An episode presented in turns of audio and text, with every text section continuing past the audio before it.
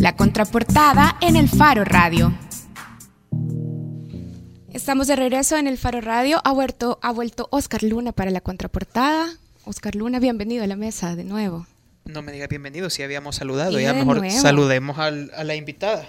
Sí, hoy vamos a conversar con Suecy Callejas, ella es secretaria de Cultura de San Salvador. Hola Suecy, gracias por acompañarnos. Hola Karen, hola equipo, mucho gusto, gracias por la invitación. Bueno, en diciembre del año pasado, o sea hace un par de semanas, la Alcaldía Municipal de San Salvador inauguró el Mercado Cuscatlán. Dentro del Mercado Cuscatlán hay un proyecto muy particular, una biblioteca municipal.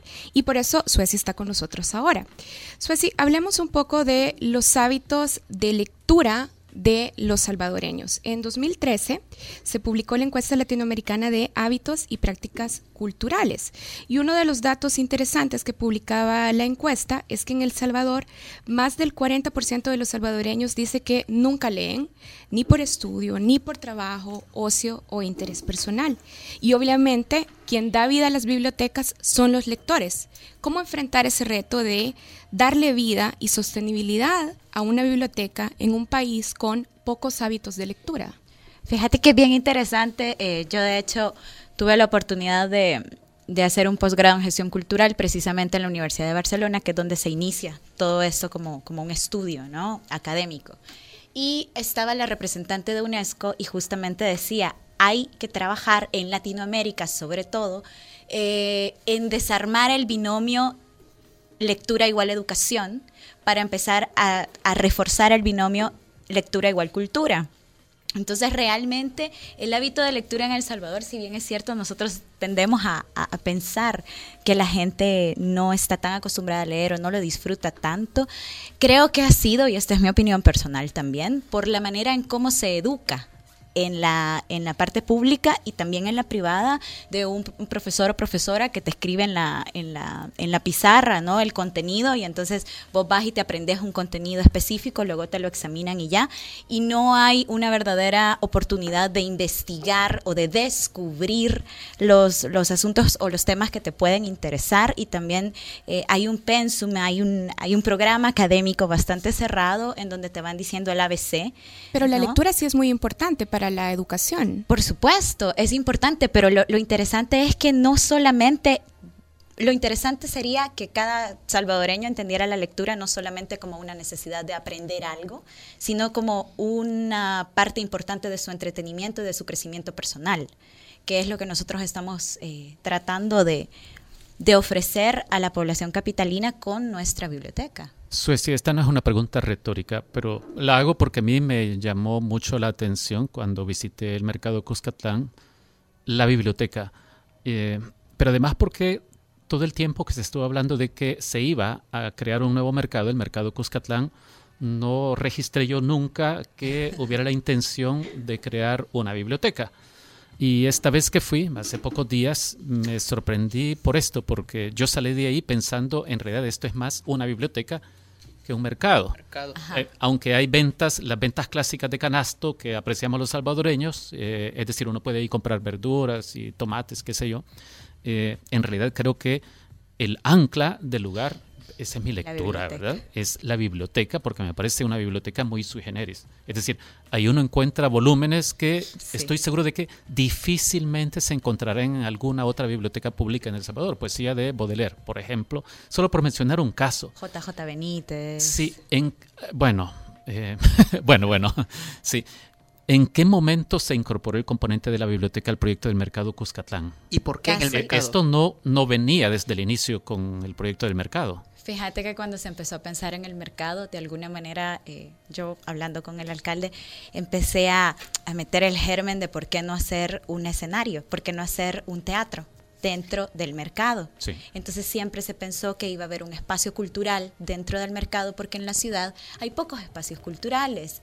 Hay 2 teatros nacionales de difícil acceso para los artistas y para las personas también. Entonces se barajaba siempre una idea de incluir un espacio cultural. En un momento, casi al final del año pasado, el alcalde dice, no, va a ser una biblioteca. Entonces todos dijimos, muy bien, ustedes saben que el alcalde viene de una gestión en Nuevo Cuscatlán y la biblioteca tuvo un alto impacto en la ciudadanía en Nuevo Cuscatlán. Entonces dijimos, bueno, por supuesto, ¿por qué no traer una idea que ya ejecutaste en un espacio que te diste cuenta que tuvo un buen resultado y traerlo a Nuevo Cuscatlán, a San Salvador? Claro, las condiciones en San Salvador son diferentes, el nivel de interés también cultural es diferente que Nuevo Cuscatlán, que es una población más pequeña, más rural en el principio cuando él llegó a la gestión, pero que poco a poco ha ido creciendo su nivel de vida y también su nivel educativo. Entonces en San Salvador se da esta apuesta, pero también se le da la apuesta a una biblioteca que estuviera dedicada a la lectura de entretenimiento, porque es algo que a nosotros nos hace falta, y a democratizar también la posibilidad de leer y tener esta cantidad de libros que regularmente en las librerías comerciales son caros. Sí. Son libros de acceso restringido realmente, entonces nosotros dijimos, bueno, hay que tener lo mejor que podamos conseguir.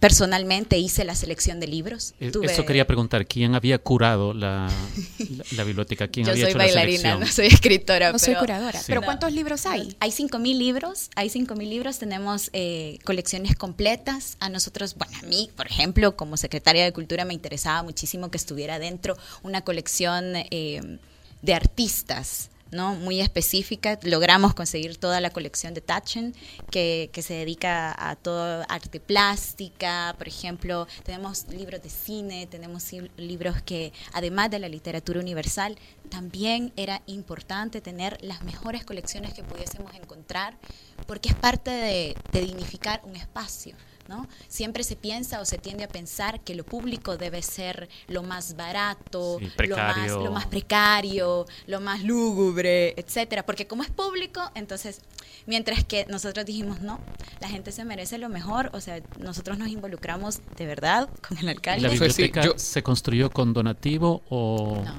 la biblioteca se construyó y se equipó con fondos propios municipales que se solicitaron, obviamente. Estamos hablando de más o menos una inversión solo en la biblioteca de $500,000, que sigue aumentando según la necesidad. O sea, hubo que contratar un personal especializado. Acá también fue un reto contratar bibliotecólogos, sin embargo, los encontramos y están ahí. Tenemos un staff que son solo bibliotecólogos, técnicos y licenciados, pero que incluso eso es bien interesante de cómo se puede manejar, ¿no? Entonces, yo todavía no conozco la biblioteca, pero yo no soy residente de San Salvador. ¿Cómo funciona el tema de accesar a la biblioteca? Y no sé si está la posibilidad, por ejemplo, de retirar libros, aún si uno, o sea, no es... ¿Es solo sala de lectura o puede uno retirar? Es solamente una sala de lectura por el momento. Yeah. No niego que eventualmente se pueda convertir en una sala de préstamo. Con un sistema de préstamos. Tal cual. La gente no devuelve los libros. Eso es lo que creemos. Mira, yo de verdad, estamos enfocados en dar oportunidad. Ahora, por el momento, acabamos de empezar, no tenemos ni un mes. Hoy es, creo que 11, ¿no? 11 o 12. Hoy es 12. Hoy es 12. Abrimos el 16 de diciembre, o sea, no tenemos ni un mes. Y la verdad es que lo que estamos dando es un poco de oportunidad. Estamos dando la oportunidad a la gente para que se adueñe y se empodere de ese espacio. Y de esa manera vayan y cuiden los libros. De verdad que nosotros nos involucramos hasta en escoger el color de las alfombras. No te estoy mintiendo. De hecho, tenemos ahí muebles que son diseñados por salvadoreños, que fueron inspirados en los mercados y demás. Uh-huh. Pero además, los libros era una cosa bien interesante, porque teníamos que realmente dar la oferta lo más amplia posible. Tenemos libros dedicados, es literatura desde la edad de 2 años hasta adultos mayores, y nos interesa, estamos gestionando literatura en braille. ¿Y hay algún programa, por ejemplo, de lectura? Porque es importante evitar que las bibliotecas como espacios físicos y con recursos físicos caigan en desuso. Claro. Entonces, ya nos decías que, por ejemplo, hay bibliotecólogos contratados, pero ¿cómo fomentar los hábitos de lectura? ¿Cómo evitar que el espacio vaya cayendo en el olvido y claro, que pase de moda, ¿no? Que vengan más lectores? Sí, nosotros tenemos una editorial municipal que fue una de las creaciones de esta gestión. Ya hicimos la primera presentación del libro, estuvo Mauricio Vallejo, que le publicamos junto con la editorial Valparaíso Ediciones, que es una editorial española, y el Centro Cultural de España en El Salvador. Y al final de mes tenemos otra presentación de libro, que es Crisma Mancía, que es otra poeta que va a ser publicada por nosotros. Además tenemos amarrado varias presentaciones, disertaciones de diferentes temas. También para los más pequeños, digamos, cuentacuentos con títeres, son otras metodologías que se manejan para poder generar el interés de los más chiquitos, pero también clubes de lectura que van a empezar. O sea, para decirte, yo comparto casa, ¿no? Entonces una de mis compañeras de casa me dice, mira, y yo podría abrir un club de lectura, por ejemplo, que a mí me interesa un montón la literatura de corte más feminista, ¿no? Y yo digo, pues sí, solo hay que ir y ofrecer, abrir los espacios, que es lo que estamos haciendo, y por supuesto estamos abiertos a la población a las ideas que vengan también. ¿Y ustedes han pensado en enseñarnos a los salvadoreños cómo usar una biblioteca? Digo, sí. Te pongo un ejemplo, porque el día que yo fui, me pareció que había demasiada bulla, me pareció que había que no era una biblioteca, ya, que, sí. O sea, a pesar de que era un mercado. Era un mercado, exacto, con demasiada bulla, y no venía la bulla de el mercado y establecimiento, sino estaba adentro. Estás haciendo alusión a la necesidad de una atmósfera mínima, ¿verdad? De tranquilidad, sí, para que uno pueda concentrarse. Pero creo que eso nos lo tienen que enseñar, porque hasta el momento no nos lo han enseñado. Sí, no, depende del corte de la biblioteca, y justo lo estábamos viendo. Mira, cuando uno abre un espacio también, sinceramente nosotros esperábamos que fuera un éxito, pero no sabíamos cómo iba a funcionar. Entonces con el día a día nosotros vamos viendo las necesidades que se van marcando en el espacio. No abrimos un área infantil, el área infantil lo habían quitado del diseño, por ejemplo, entonces cuando llegamos dijimos, no, aquí tiene que haber un área infantil. Entonces no se abrió una, sino que se abrieron dos. En eso fuimos viendo de que también era necesario comprar juegos de mesa y tenerlos a disposición para que la gente pudiera disfrutar. Piensen en esta biblioteca como un espacio de convivencia, como un espacio de relajación, como un espacio donde la gente que no tiene, que quizá no tiene las condiciones en sus casas, porque alrededor de San Salvador y de toda el área metropolitana pasa que tal vez en tu casa no tenés el espacio para estudiar tranquilamente, digamos, o para leer un libro con tranquilidad. Esa biblioteca en el mercado municipal es la biblioteca para que tú puedas tener ese espacio personal, incluso de ir y leer. Sí vimos que es necesario ahora cerrar un espacio para lectura. De hecho vamos a cerrar con vidrio, para aislar el sonido. Es como cubículos de estudio, quizás. Vamos a hacer un gran cubículo, como pensé en una pecera, más o menos donde están los escritorios, vamos a cerrar con vidrio, para generar un espacio de silencio, porque también es cierto de que no podemos empezar a ser tan restrictivos. Estamos demasiado acostumbrados a las restricciones en El Salvador, y yo sí soy una fiel defensora de que cada espacio público también, es cierto, tiene una vocación, y en eso estoy completamente de acuerdo, pero que también tenemos que ser accesibles. A mí justo eso, me gustó esto que estás mencionando, lo de la libertad, porque una característica de esta biblioteca es que uno entra ahí y puede hacer lo que quiera, es decir, uno puede moverse libremente, no está alguien encima acosándote, pero ¿qué quiere? No, pero tiene que llenar esta ficha esta solicitud o este formulario, sino que uno puede navegar, moverse ahí libremente, y eso me encantó, es decir, porque creo que genera confianza. Hey, confiamos en vos, visitante, confiamos en vos, lector, de que no vas a dañar esto, de que lo vas a cuidar. Claro, también los libros tienen un chip, entonces ahora hay una alarma, solo cuidado, para que lo tengan en cuenta. Hay cámaras. Ricardo. O sea, libre, no es sobreconfianza. Suecy, vos dijiste que estabas segura, supongo que era alcalde vos cuando hablaste en plural, de que iba a ser un éxito la biblioteca. ¿Es un éxito? Para nosotros sí. Hasta el día de ayer hemos tenido... El éxito realmente lo vamos midiendo no solo cuantitativamente, sino cualitativamente. Todo lo que se habla alrededor de la biblioteca y cómo se sienten las personas dignificadas a través de este espacio. Pero, por ejemplo, hay números de visitantes. ¿De dónde vienen los visitantes? Hemos hecho tenemos un contómetro manual por el momento y hemos hecho una media. Nos han visitado diariamente entre 500 y 900 personas, es bien amplio y cada día varía. Entonces lo dejamos en una media y hemos tenido más o menos 21.600 visitantes desde el 16 de diciembre que nosotros abrimos, con altos picos los días 25 de diciembre y 1 de enero. Bien interesante. Nosotros abrimos esos días normal. El horario, tú me lo preguntabas, el horario es de 10 de la mañana a 12 del mediodía. Pueden entrar libremente. ¿A 12 del mediodía? 12 de la noche, perdón. No, claro, es que yo creo que es la primera biblioteca pública que abre hasta la medianoche. Pero fíjate que también por eso nosotros decidimos, somos empleados de gobierno, claro que sí, pero no queremos trabajar como empleados de gobierno. ¿Vos sí sabés que el pico de visitantes empieza a las 3 de la tarde, es de 3 de la tarde a 11 de la noche? Imagínate toda la gente que nosotros nos estaríamos perdiendo de que visitara ese espacio si nosotros abriésemos, por ejemplo, de 8 de la mañana a 4 de la tarde. Karen, esto no es un publireportaje, pero a mí en realidad me parece que es una opción cultural muy buena. ¿Por qué me tenías que aclarar eso, Ricardo? No sé, estoy tratando de leer tu mente. Una pregunta última tengo yo, pero aquí mis compañeros pueden... No, y es que solo tenemos... Ya es hora de cerrar y ella quiere invitar a algo. Me parece un proyecto bien chivo, pero... está ubicado en un lugar a donde no necesariamente todo mundo en las comunidades puede llegar fácilmente. Hay gente que no tiene ni para el pasaje. ¿Por qué no hay bibliotecas como esta o similares a esta con el mismo concepto en las comunidades?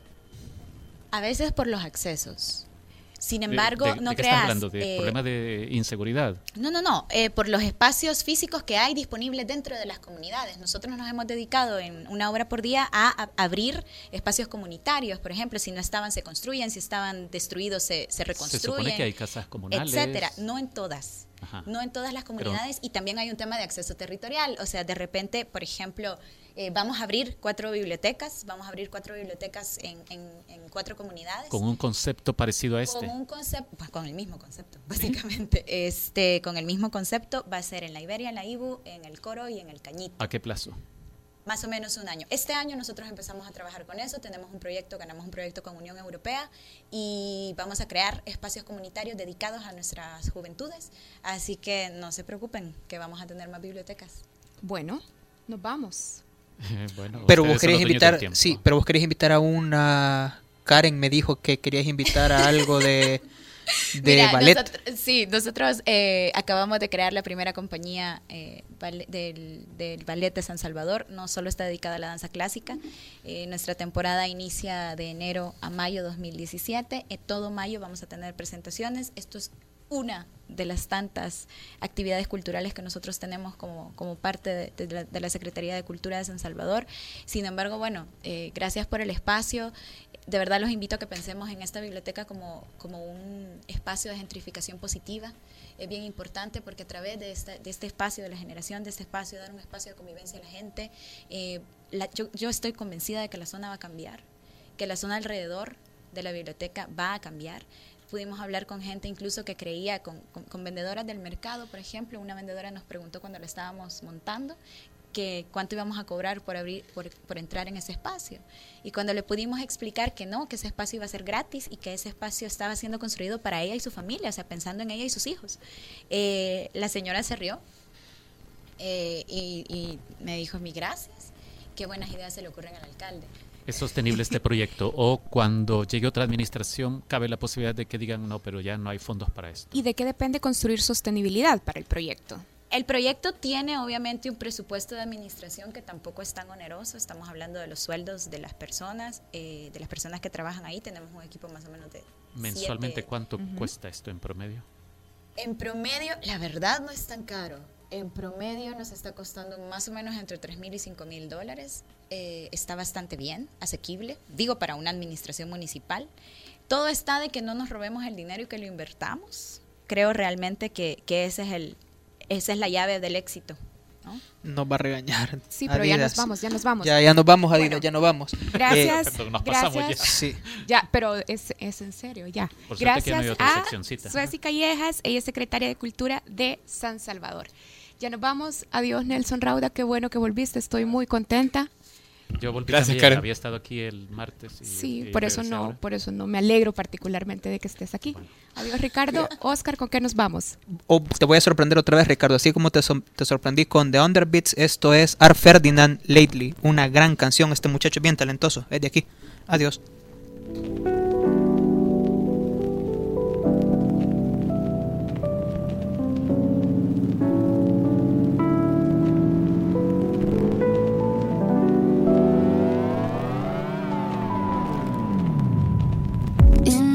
be obvious, but I got a feeling if we take time, the two of us, it'd be so good for us. It might be a little crazy, and I know you're busy, baby.